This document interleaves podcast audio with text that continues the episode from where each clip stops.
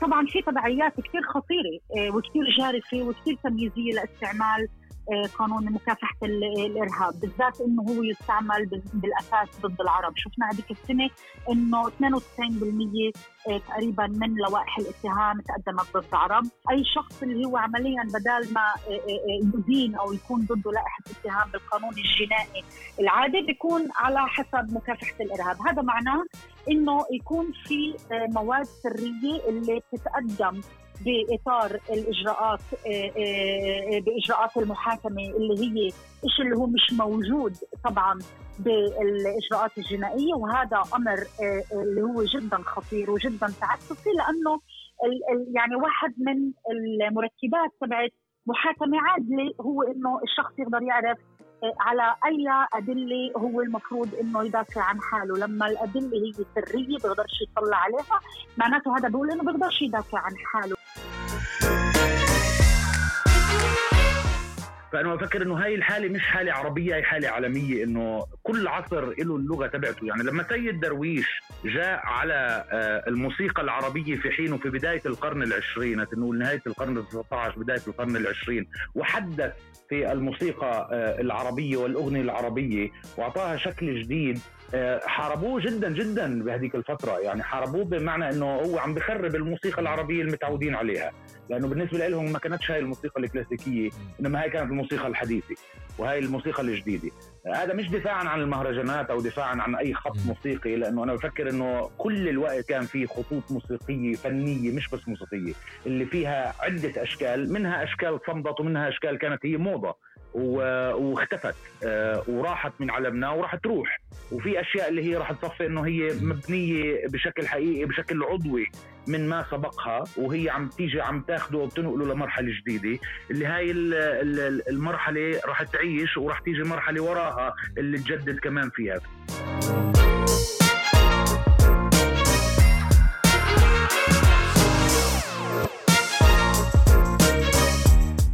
أهلا وسهلا فيكم في تسجيل جديد من بودكاست الأسبوع في عرب ثمانية وأربعين. معكم أمل غرابي وطارق طهم، مكتب عرب ثمانية وأربعين في حيفا. هذا الأسبوع كان حافل بالأحداث السياسية وكثير من البيانات، كثير من الأخذ والعطاء، ولكن تم تسجيل هذه الحلقة قبل تسليم تقديم القوائم للكنيسة اللي سيتم يوم الخميس. على ذلك يعني لم تكن لدينا الفرصة للخوض في تفاصيل أكثر تفاصيل عن أكثر. القوائم الانتخابية والحزبية، خصوصاً شايفين يعني إنه الوضع مش أكثر شيء مستقر، وبعدنا ما في بإيدينا تفاصيل، والنقاش دائر حتى هذه اللحظات، وربما سيستمر حتى الدقائق الأخيرة من تسليم القوائم. من تسليم القوائم لذلك قررنا أن نتخطى اللي يعني بشكل منعا للتنبؤ، يعني منعا للتنبؤ وبشكل استثنائي المحور السياسي. سنخوض في محاور مهمة جدا. في المحور الأول ستكون معنا المحامية والباحثة في القانون الدستوري المحامية سوسن زهر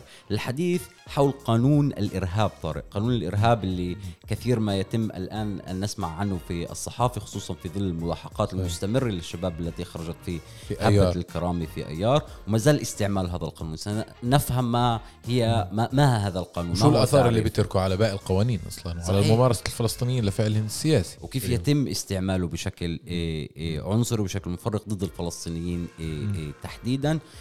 سنتحدث بتوسع حول هذا القانون، وراح يكون راح يكون معنا كمان بمحور ثاني لنلطف الجو كمان بمحور ثقافي فني مع الأستاذ والممثل والكاتب المسرحي عامر حليحل، نتيجة عمله هو بالتعاون مع فرقة سراج جوقة سراج الفنية للعرض الأخير تبعهم شيوخ الطرب، عرض اللي كثير فيه تفاصيل مهمة بجوز غابت عن كثير أجيال جديدة وعن الجيل الجديد لمتذوقين الفن والموسيقى العربية. ورح نسأل عامر سؤال مهم، هل في عصر المهرجانات ما زال هناك مستمعين لشيوخ الطرب ولا الفكرة مختلفة؟ ممكن صحيح، وعنده وجهة نظر بحكي لنا عنها.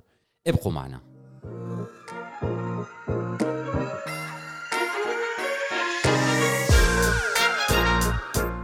أقرت إسرائيل سنة ألفين وستة عشر على قانون مكافحة الإرهاب. يحتوي القانون الموسع على مئات البنود والأحكام، في أكثر من مئة صفحة، والتي توفر أدوات جديدة للسلطات الإسرائيلية إلى جانب تكريس قسم من القوانين الطوارئ الوحشية السارية منذ عهد الانتداب البريطاني والتعليمات المؤقتة الصادرة، تهدف إلى قمع النضال الفلسطيني الداخل وملاحقة النشطاء المس... والمساندين للقضية الفلسطينية في الضفة وغزة والداخل. رأينا هذا الشيء في أحداث أيار الأخيرة، حيث ما زالت السلطات الإسرائيلية تلاحق عدد كبير من الشباب التي خرجت لنصرة القدس ولنشرة غزة في أيار الأخير. لا الحديث حول هذا الموضوع، الحديث حول قانون الإرهاب وعلى تبعياته وانعكاساته على القوانين الأخرى، معنا المحامية سوسن زهر باحثة في القانون الدستوري والنائب السابقة لمدير مركز عدالة. أهلا وسهلا فيك. أهلا فيكم. تمام. مية بالمية. بداية عشان يعني نوضع المستمعين بالصورة، إيش قانون الإرهاب هذا وشو الأسباب اللي كانت لسن هذا القانون؟ هل القوانين الموجودة لا تكفي لإعطاء يعني أجوبة قانونية لهذه الحالات؟ يعني هنا مجبورة أولاً أتطرق للخلفية النظرية اللي يعني هي من من من وجهة نظر إسرائيل.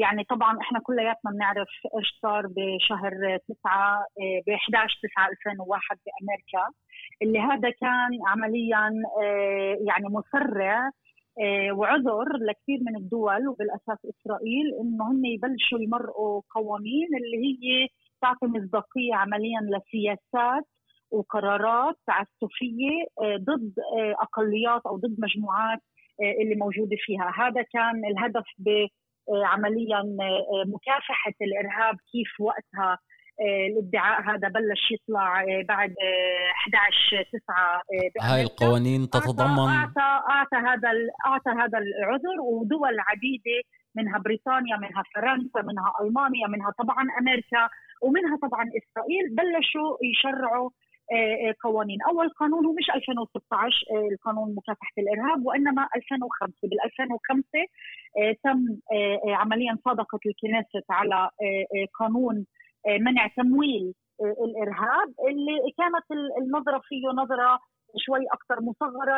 الادعاء فيه كان إنه يعني الدولة بدها إنها تكافح الإرهاب عن طريق منع التمويل، مكافحة اقتصادية للإرهاب، ولكن طبعا يعني هذا ما كان كافي للدولة. بالألفين وستة عشر كمان من منطلق إنهم يقضوا ويبطلوا أنظمة الطوارئ اللي هي من يعني موجودة سارية المفعول من فترة الانتداب البريطاني، واللي عليها يعني كتير كان في انتقاد طبعا، بالذات لأنه يعني فيها كان بنود جارفة اللي بعدها سارية المفعول من من فترة الانتداب لل يعني لليوم للقرن الواحد وعشرين. فكان الهدف إنهم يبطلوا أنظمة الطوارئ ويسنوا قانون جديد، ولكن ولكن إحنا كلياتنا بنعرف إنه هذا القانون من وقتها، من لما صدق عليه بالألفين وستة عشر بعد فترة نقاشات دامت أربع سنين على الأقل، أغلب الانتقاد على هذا مشروع القانون كان إنه رح يتطبق بشكل تعسفي وبشكل تمييزي ضد الفلسطينيين وضد العرب.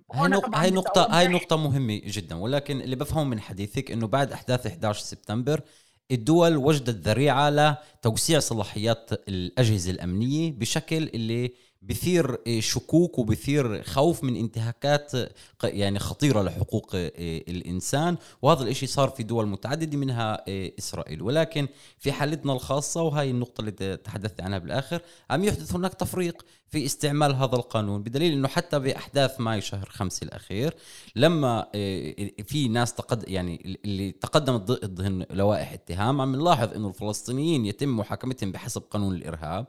وهون بدي أسأل عن تبعيات يعني إنك أنت يتم إدانتك بحسب قانون الإرهاب، بينما اليهودي لا يتم محاكمته بحسب قانون الإرهاب. كأنها الدولة بتقولنا إنه فيش إشي اسمه إرهاب يهودي، ممكن يكون في عنف يهودي ولكن الإرهاب هو دائما فلسطيني.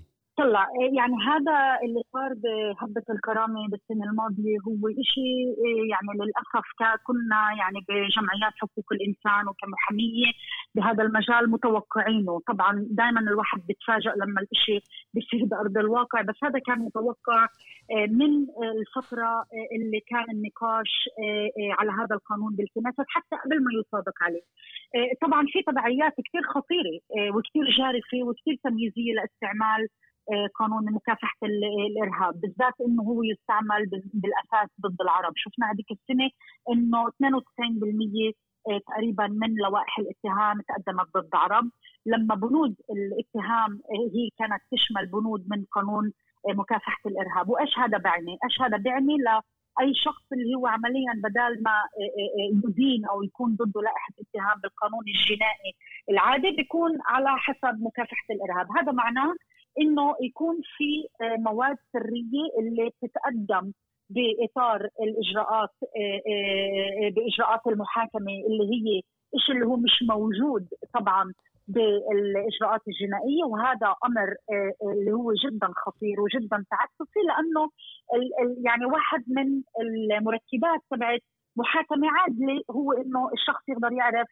على أي أدلة هو المفروض إنه يدافع عن حاله. لما الأدلة هي سرية بيقدرش يطلع عليها، معناته هذا بيقول إنه بيقدرش يدافع عن حاله. هاي أولاً. تأثير على الأحكام. ثانياً طبعاً استبصله هاي واحد هاي واحدة من الإشكاليات الخطيرة جداً. ثانياً كمان بيكون في إمكانية لطلب منع لقاء مع محامي، اللي هذا كمان شفنا هذيك السنة بهبة الكرامة، مش بس بهبة الكرامة بس شفنا بنشوفه كثير من وقت ما سن القانون، شفناه بشكل مكثف بهبة الكرامة، ومن وقتها لليوم كمان بنشوف إنه كثير من القضايا اللي بقدم يقدم فيها لائحة اتهام على حسب هذا القانون يتم فيها طبعا تقديم طلب لمنع لقاء مع محامي. هذا بأثر بشكل خطير جدا على حقوق أساسية للشخص المشتبه فيه حتى قبل تقديم لائحة الاتهام، لأنه ما بيقدر إنه يأخذ يعني نصائح قانونية، ما بيقدر إنه اللي ممكن إنه تساعده إنه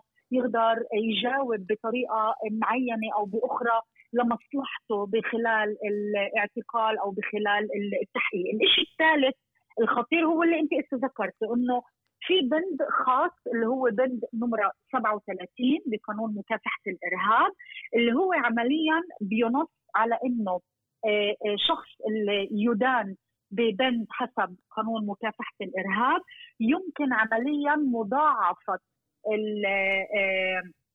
الحكم الجزائي الحكم الجزائي صح الحكم الجزائي يمكن مضاعفته بطريقة اللي هي لا تعلو على خمسة وعشرين سنة. يعني أنا بدي أعطيك مثال، إحنا عملياً عندنا جرائم حسب قانون الجنايات، جناية معينة اللي ممكن الحكم يكون عليها بشكل عادي سنتين أو خمسة. إذا هذا العمل نفسه انحط بإطار تعريف قانون الإرهاب، دغري المخالفة أو الحكم ممكن إنه يتضاعف. يعني إذا بدنا نأخذ مثلاً حرق حرق مبنى أو حرق سيارة أو هذا حسب قانون الجنايات من سبعة وسبعين، الحكم اللي عليه هو خمسة عشر سنة. طبعا بكثير حالات يعني بيكون الأحكام كثيرها أقل من إيش اللي القانون بنص عليها، لأنه الإشي موجود بالسلطة التقديرية تبعت القاضي نفسه حسب الحالة العينية.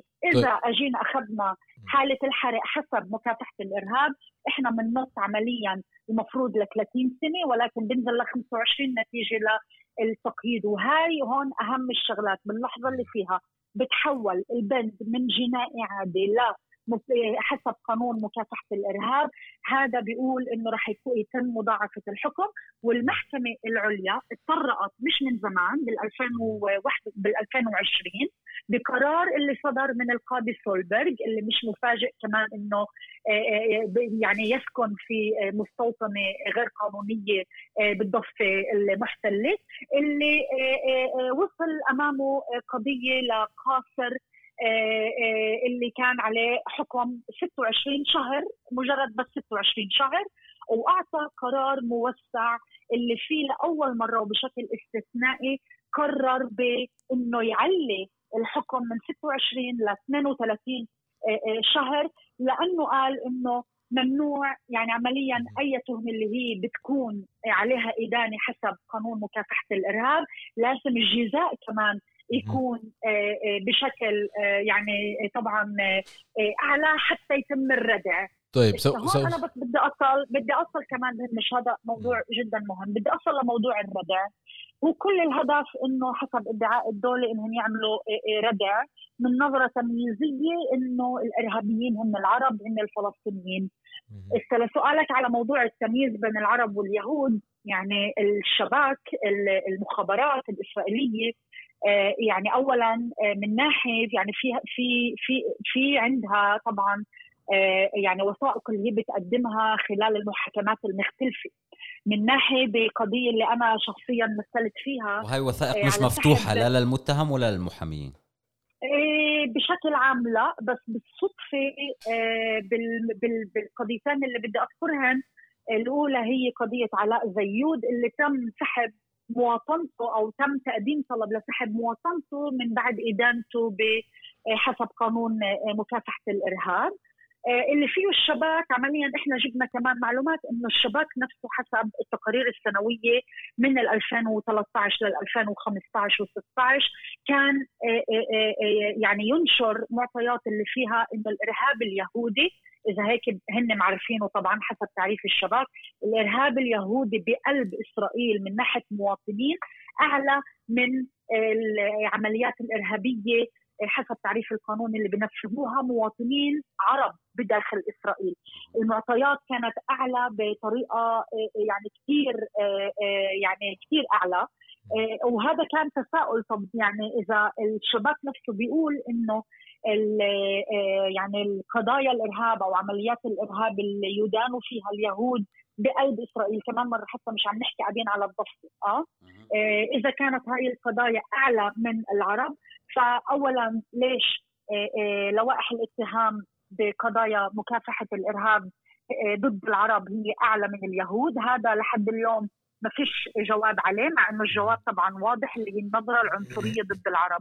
طيب أنا بقضية سوسن بدي بس أتطرق معاكي يعني بت... يعني مضطر أقطع هون بس عشان نعمل تعرف نرجع مع المستمعين لمحل إنه كيف إسرائيل بقانونها لمكافحة الإرهاب كيف بتعرف الإرهابي، كيف بتعرفه، بتعرف دعم الإرهاب، شو شو قصدها إرهاب، يعني شو الفعل اللي بيصير أنت عشان تكون إرهابي؟ يعني أولا يعني إحنا عم نحكي من ناحية جنايات، من ناحية يعني تنفيذ جنايات بالمركب الحقائقي لها، إحنا عم نحكي قاعدين على جناية عادية، ولكن إذا انضاف لها مركب اللي هو معرف بالقانون كغاية اللي هي يعني أنت عملياً نفذت العمل من أحد الغايات التالية، من غاية دينية، من غاية من غاية قومية، أو من غاية إيديولوجية. إذا انشاف إنه الشخص نفذ عملية معينة من الهدف إنه يوصل لغاية معينة إن كان إيديولوجية أو إن كان دينية أو إن كان قومية، معناته هذا دغري بفوته على بنقله من مجال القانون الجنائي إلى قانون مكافحة الإرهاب. ولكن لازم يكون في كمان إثبات إنه هذا الشخص كان قاصد إنه يؤدي لخوف يعني عند الجمهور، وكان عنده هدف واضح إنه يأثر على أعمال الحكومة أو أعمال السلطات، وبالنهاية كمان أدى لمس بشخص أو بممتلكات أو بسلامة الجمهور أو بمباني دينية مثلا. فهدول الأربع مركبات هن عمليا اللي بعطوا تعريف إطار تعريف وإطار اللي هو بحول الجناية نفسها من قانون الجنايات لقانون مكافحة الإرهاب. طبعا يعني القانون فيه كمان تعريفات إضافية اللي بتعرف شو يعني تنظيم إرهابي، إيش يعني عمل إرهابي عادي وعمل إرهابي يعني أكثر شديد.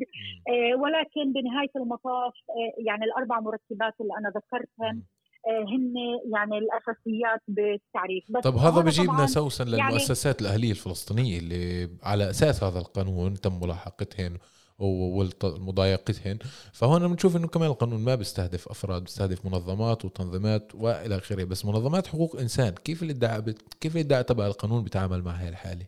طلع هون في عنا، لأنه إحنا عم نحكي قاعدين على المؤسسات الفلسطينية بالضفة، في دمج بين الإعلان اللي عمله وزير الأمن كانت اللي أعلن فيه على المنظمات إنهن منظمات إرهاب حسب هذا القانون، اللي عملياً بيؤدي لأنه كل نوع من تواصل، مش مهم كيف ومش مهم قديش، ساعتها التواصل هذا بيكون غير قانوني.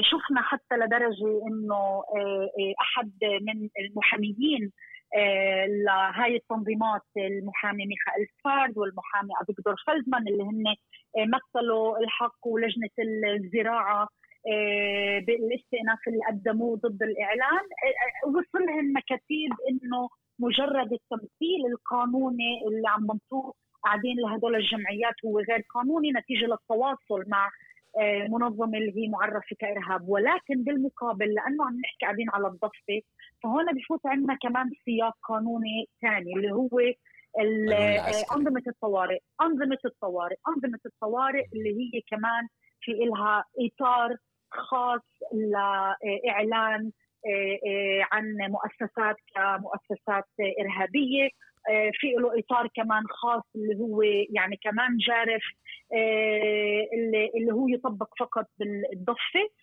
ففي هنا التفرقة بين أنظمة الطوارئ اللي هي سارية المفعول فقط على الضفة لبين اللي ساري مفعوله على الثمانية وأربعين اللي هو قانون مكافحة الإرهاب. بس أنا إذا بدي أرجع بهمش يعني بشكل بالضبط، أو أنا كنت أرجع معاك بالنسبة للانعكاسات تبعت قانون الإرهاب على قوانين أخرى وعلى الإجراءات اللي تم اتخاذها ضد الفلسطينيين يعني تبعاً لقانون الإرهاب، النقطة اللي بدأت فيها بما يتعلق بسحب الجنسيات أو اتخاذ إجراءات أخرى. صحيح، يعني أولاً من يعني من بعد ما تم المصادقة على قانون مكافحة الإرهاب بال ألفين وستة عشر تم تعديل قوانين تاني اللي هي بتفوت عملياً أو بتعطي أحكام إضافية لأشخاص اللي هن يدانوا في حسب هذا القانون. أنا شخصياً مثلت خلال شغلي بعدالة بقضيتين رئيسيات تنتين اللي بتعلقوا بهذا المجال، الأولى نجحنا فيها والثانية نجحنا فيها بشكل جزئي يعني، بس بالأساس نقدر نقول إنه خسرنا. القضية الأولى كانت تعديل لقانون الجنايات اللي هو بيسمح، كانت وقتها انتفاضة السكاكين بالألفين وخمسة عشر كثير من القاصرين بالقدس أدينوا برشق جناية رشق حجارة، أدينوا بهاي الجناية، وأجد تعديل عشان يحاول يتعامل مع هاي الظاهرة، وأقر إنه أي قاصر اللي يدان في رشق حجارة أو بأعمال اللي هي معرفة كأعمال إرهاب حسب قانون مكافحة الإرهاب من ألفين وستة عشر ساعتها تسلب يسلب من أهله أي نوع من المخصصات تاعت التأمين الوطني، من ضمنها مخصصات الأولاد، كنوع من العقاب الجماعي، نوع من عقاب جماعي، نوع من انتقام.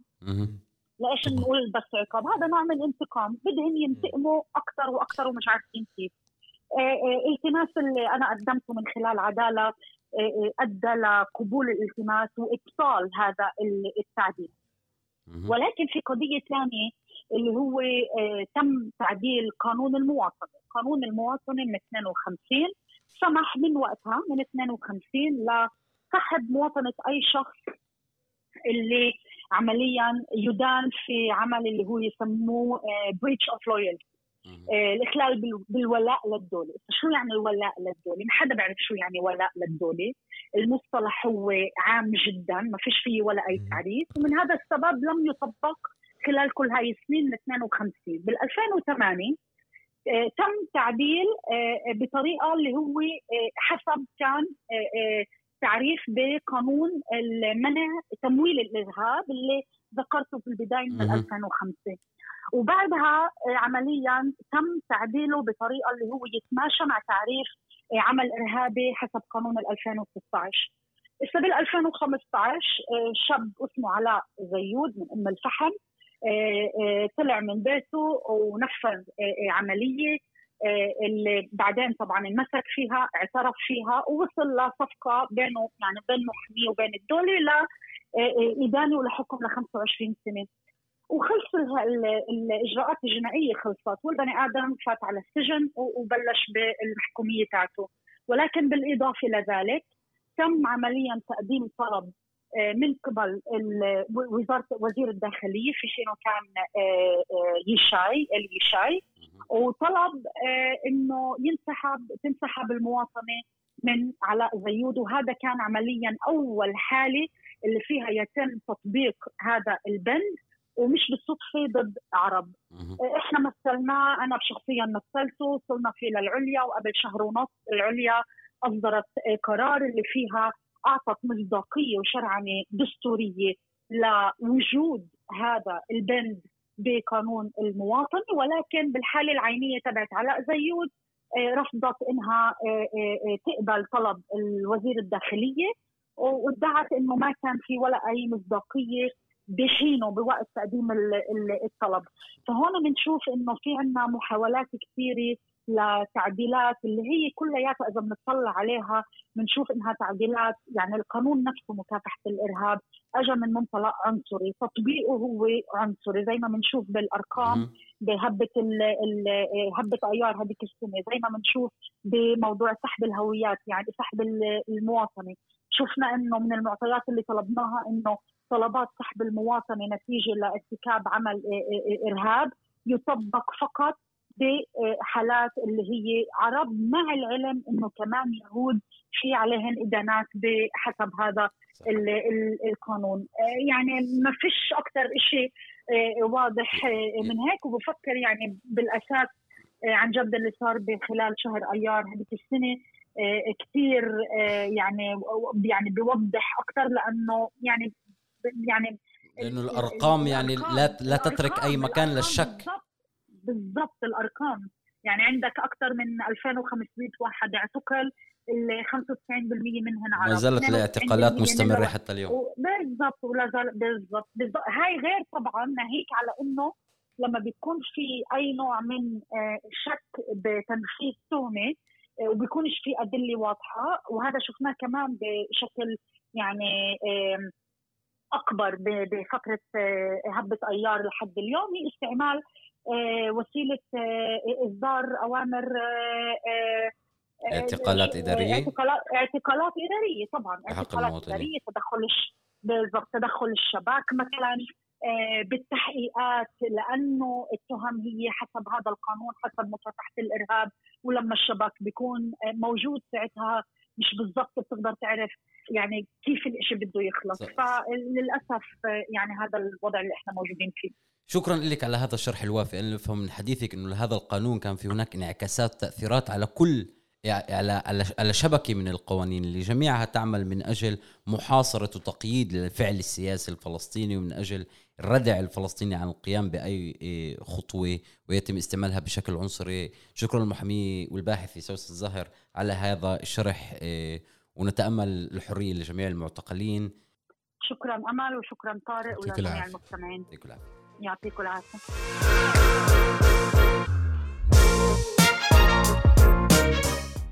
أطلقت جوقة سراج بقيادة المايسترو والمدير الفني للجوقة سامر بشارة بالتعاون مع الفنان والممثل عامر حليحل سلسلة عروض عملها الجديد تحت عنوان شيوخ الطرب، وكان أول عرض لها بالجليل في القصر الثقافي بمدينة كرميل، والعرض الثاني راح يكون بحيفا ولاحقا ببلدات أخرى. شفنا أنه هذا العرض أخذ طابع خاص بسبب دمج العمل الفني الموسيقي بالمسرحية واستحداث الكلاسيك القديم بالجديد من أجل العودة لأصول الطرب وشيوخه العظماء اللي ذكروهن الفرقة من سيد درويش لزكريا أحمد لمحمد القصبجي. واليوم راح يكون معنا الممثل والفنان عامر حليحل لنحكي معه عن العرض وخصوصيته. مرحبا يا عامر. يعطيك العافية.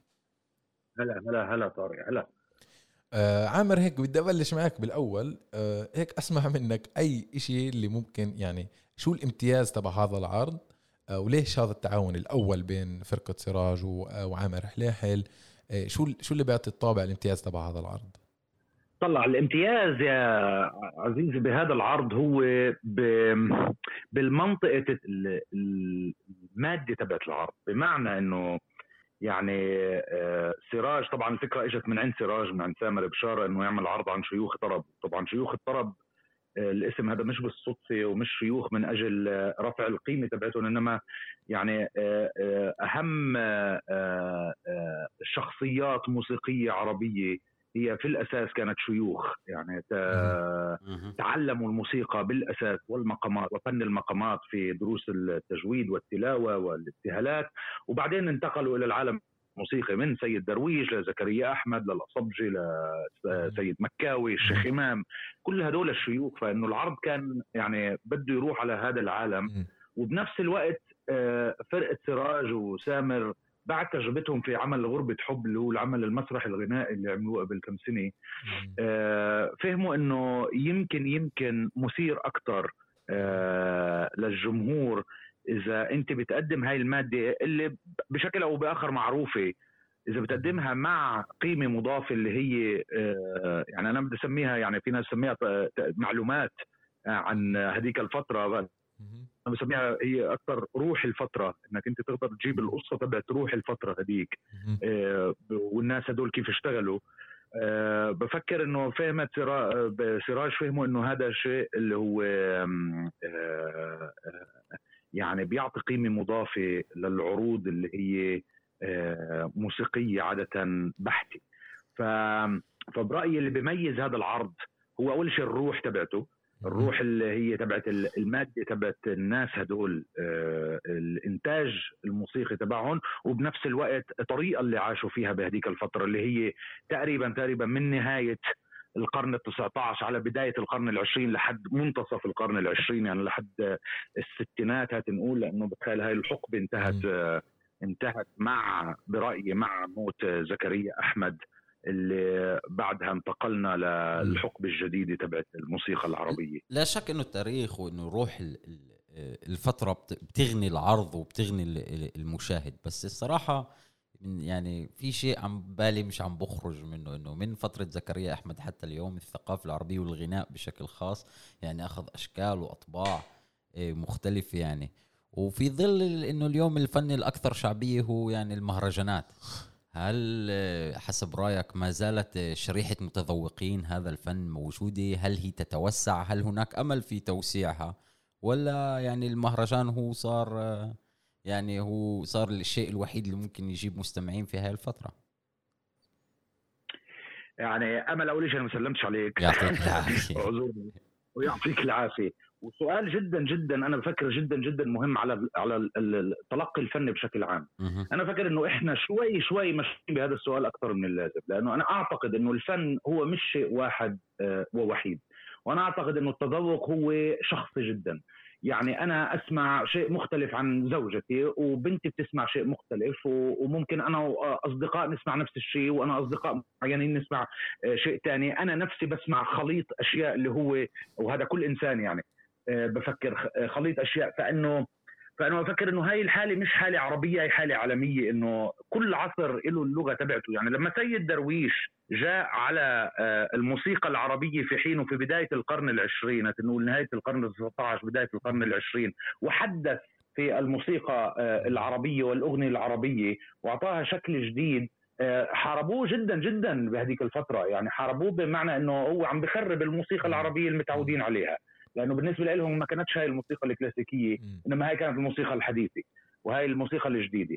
هذا مش دفاعا عن المهرجانات أو دفاعا عن أي خط موسيقي, لأنه أنا بفكر إنه كل الوقت كان فيه خطوط موسيقية فنية مش بس موسيقية, اللي فيها عدة أشكال, منها أشكال صمدت ومنها أشكال كانت هي موضة واختفت وراحت من عالمنا وراح تروح, وفي أشياء اللي هي راح تصفي إنه هي مبنية بشكل حقيقي بشكل عضوي من ما سبقها, وهي عم تيجي عم تاخده وبتنقله لمرحلة جديدة, اللي هاي المرحلة راح تعيش وراح تيجي مرحلة وراها اللي تجدد كمان فيها. فأنا بفكر إنه آه في بعد ناس اللي بدها تسمع هاي المواد.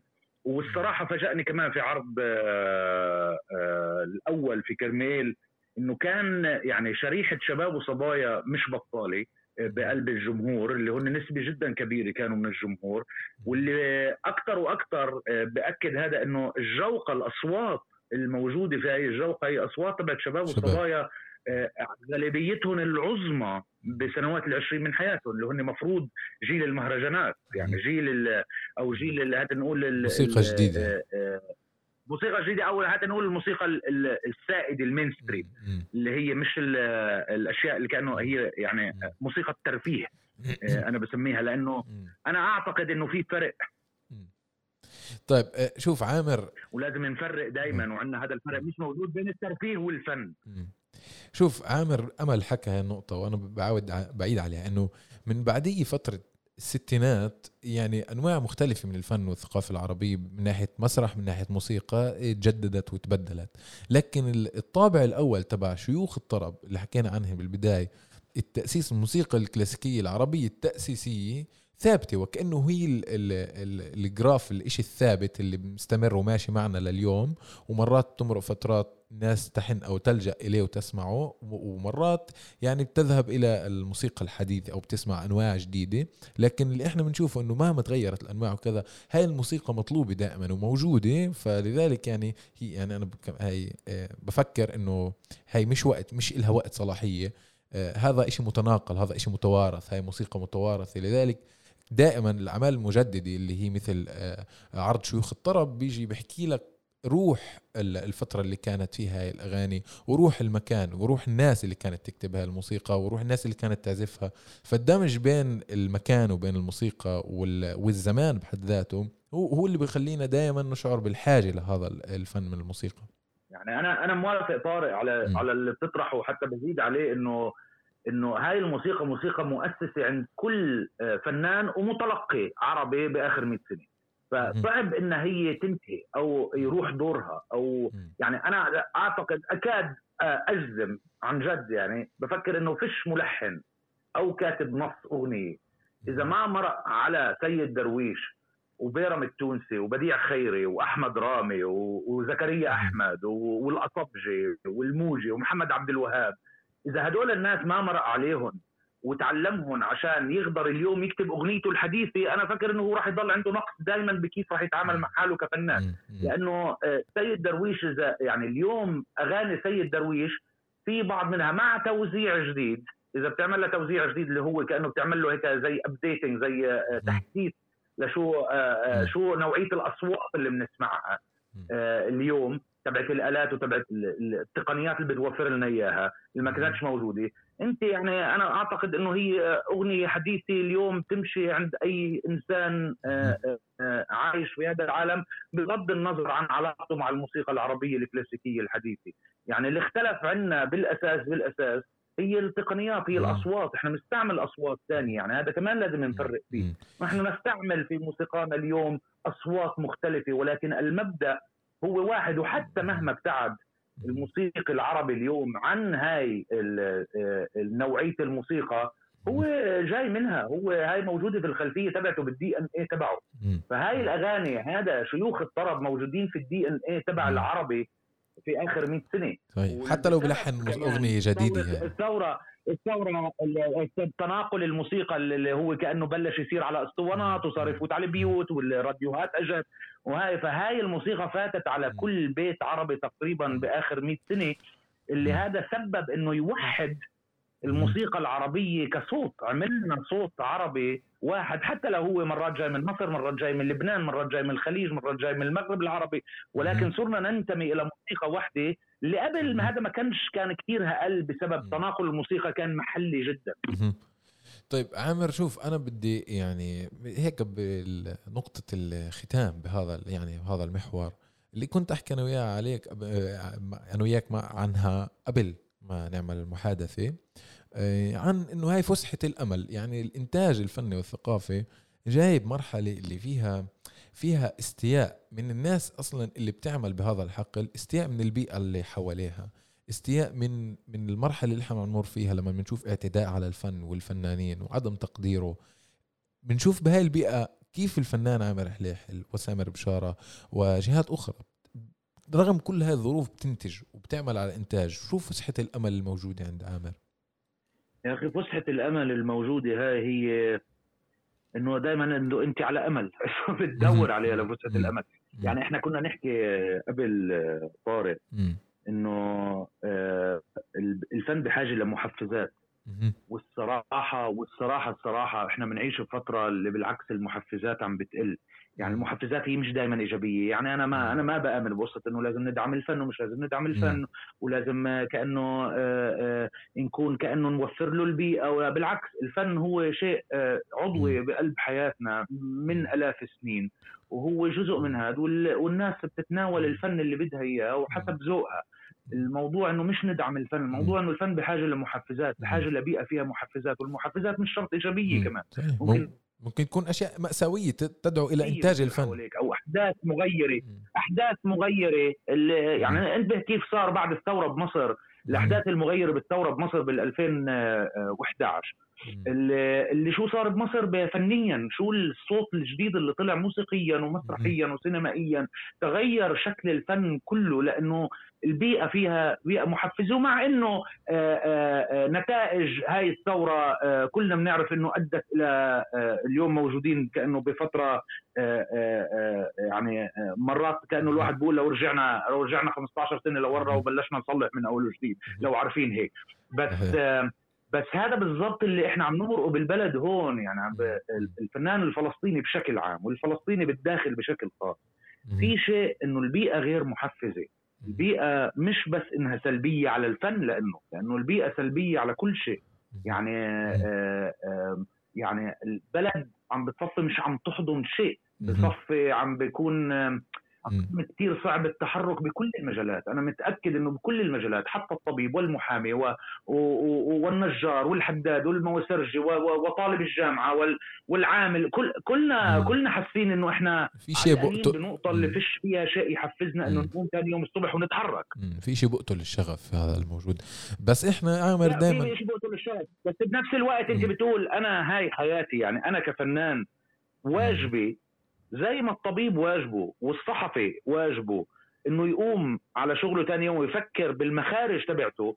انا فكر انه هذا هذا واجبنا هذا. يعني آه يعني اذا قعدنا وحطينا ايد على ايد وقلنا اه فيش بيئه حاضنه للفن وبالعكس الفن عم عم يعتدى عليه وعم أيه. عم بيكون كتير تضييقات على الفن وعم صحيح، ولكن يعني الحل هو انه يعني آه يعني يمكن هذا الحكي كانه بتعرف عاده الفن هو الحل. متبكبك على الجمهور انه مش عم بينطونا. انا فاكر انه احنا لازم ناخد هذا دورنا، انه احنا لازم ناخد احنا لازم نقوم هاي المسؤوليه تبعتنا. احنا لازم نثبت كمان لجمهورنا انه احنا قد المسؤوليه، لازم نثبت لجمهورنا انه احنا بنعرف نتحرك، لازم نثبت لجمهورنا انه احنا شيء ضروري في حياته، شيء ضروري في حياته للروح تبعته للنفسيه تبعته. احنا ما بنغير احنا ما احنا ما بننقذ حياه حدا، بس احنا ممكن ننقذ نفسيه انسان. فهذا بالنسبه لي كانه انت ما بتغير البشريه، بس انت انت انت بتنطي للبشريه روح، بتنطيها بعد روحي مختلف عن اللي بتعيشه باليوم يوم. فهي مسؤوليتك انك تقوم وتعمل وتبادر وتحاول وتضلك بدك بدك تحرك الامور، وضل انه عندك اهتمام بجمهورك انك تجيبه على قاعه يشوف عرض موسيقي ولا مسرحي ولا سينمائي ولا ولا معرض ولا ولا أمسية كتاب ولا ولا ندوة شعرية. لأنه هو بحاجة إنه يحس إنه أنت جزء فعال، مش عم تستناه هو يكون جاهز لك. هو ولا مرة هو مشغول، الناس مشغولة مشغولة بمصايب جدا كبيرة. مرات أنت بدك تجيبهم تطلعهم من منطقة الضغط، مش لازم تجهز له البيئة. صحيح. يعني هاي دور الفنانين، دور هذا القطاع كلياته اللي بيعمل بالفن، بيعمل بالكتابة، بالصحافة، بالأدب، كل هاي المجالات. يعني بدنا نسمي إذا نسميهن وكلاء من أجل، يعني هن أصلا خلقوا عشان يصارعوا واقع اجتماعي ما ومن أجل الكتابة عنه وانتقاده وتحسينه. فهي مش بالضرورة منطقة الراحة اللي, اللي يعمل فيها الفنانين يعني أو الكتاب أو الأدباء. فعشان هيك يعني هاي مهمة مهمة متعاظمة في ظل كل الظروف السيئة يعني اللي احنا بنعيشها سواء اجتماعيا وسياسيا واقتصاديا. فعامر أنا أول شيء كثير كثير كثير بدي أشكرك أنا وأمل يعني على المداخلة. بطلع لنا كروتي للعرض.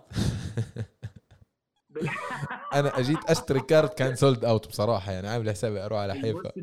يعني المشكلة هي مش مشكلة، هذا طبعا هذا أكثر شيء مفرح بالآخر بالموضوع إنه، وهذا جواب يمكن أمل لسؤالك كمان، بجاوبنا عليه انه اه في جمهور لهيك مادة كأنه انت عرض كرمال ثمانمية كرسي ملانات بحيفا بكريجر، آه العرض خمسمية كرسي مبيوعات من قبل باسبوع. هو هاي المشكله، آه يعني انا بدي اشتري كارت ما لقيتش. اصحاب وزملاء مثلكم انه يقدروا يحضروا هذا العرض، بس بنوعدكم لقدام. يعني انا بعرف انه الوضع جدا جدا يعني في قائمه انتظار جدا طويله عند ال عند الجوقه، عند الاحباب المنتجين جوقه سراج اللي عم بيستنوا انه كارت يفضى عشان يقدروا يجوا يحضروا العرض. صحيح. ولكن احنا بنوعد طبعا اكيد راح يكون عروض عروض قادمه، هذا العرض انعمل عشان ينعرض قديش اكثر وعشان الناس تشوفه قديش اكثر، وبنتامل انه نعرض قريبا وبشكل كافي ووافي للجمهور. شكرا للفنان عامر حليحل على الاستضافه، على على المداخله الجميله، وبنتمنى عروضات اخرى واعمال فنيه اخرى في القريب العاجل. شكرا شكرا الله يعطيك العافية. يعطيك العافية. يعطيك العافية. سلام. طيب أعزائي المستمعين، هيك بنكون وصلنا لنهاية حلقتنا. لا تنسوا تتابعونا على منصات البودكاست المختلفة وعلى منصات التواصل الاجتماعي. كونوا معنا وبعثوا لنا رسائل، بعثوا لنا اقتراحات، ومرحب دائما بكل مقترح حتى الأسبوع القادم لعله خير.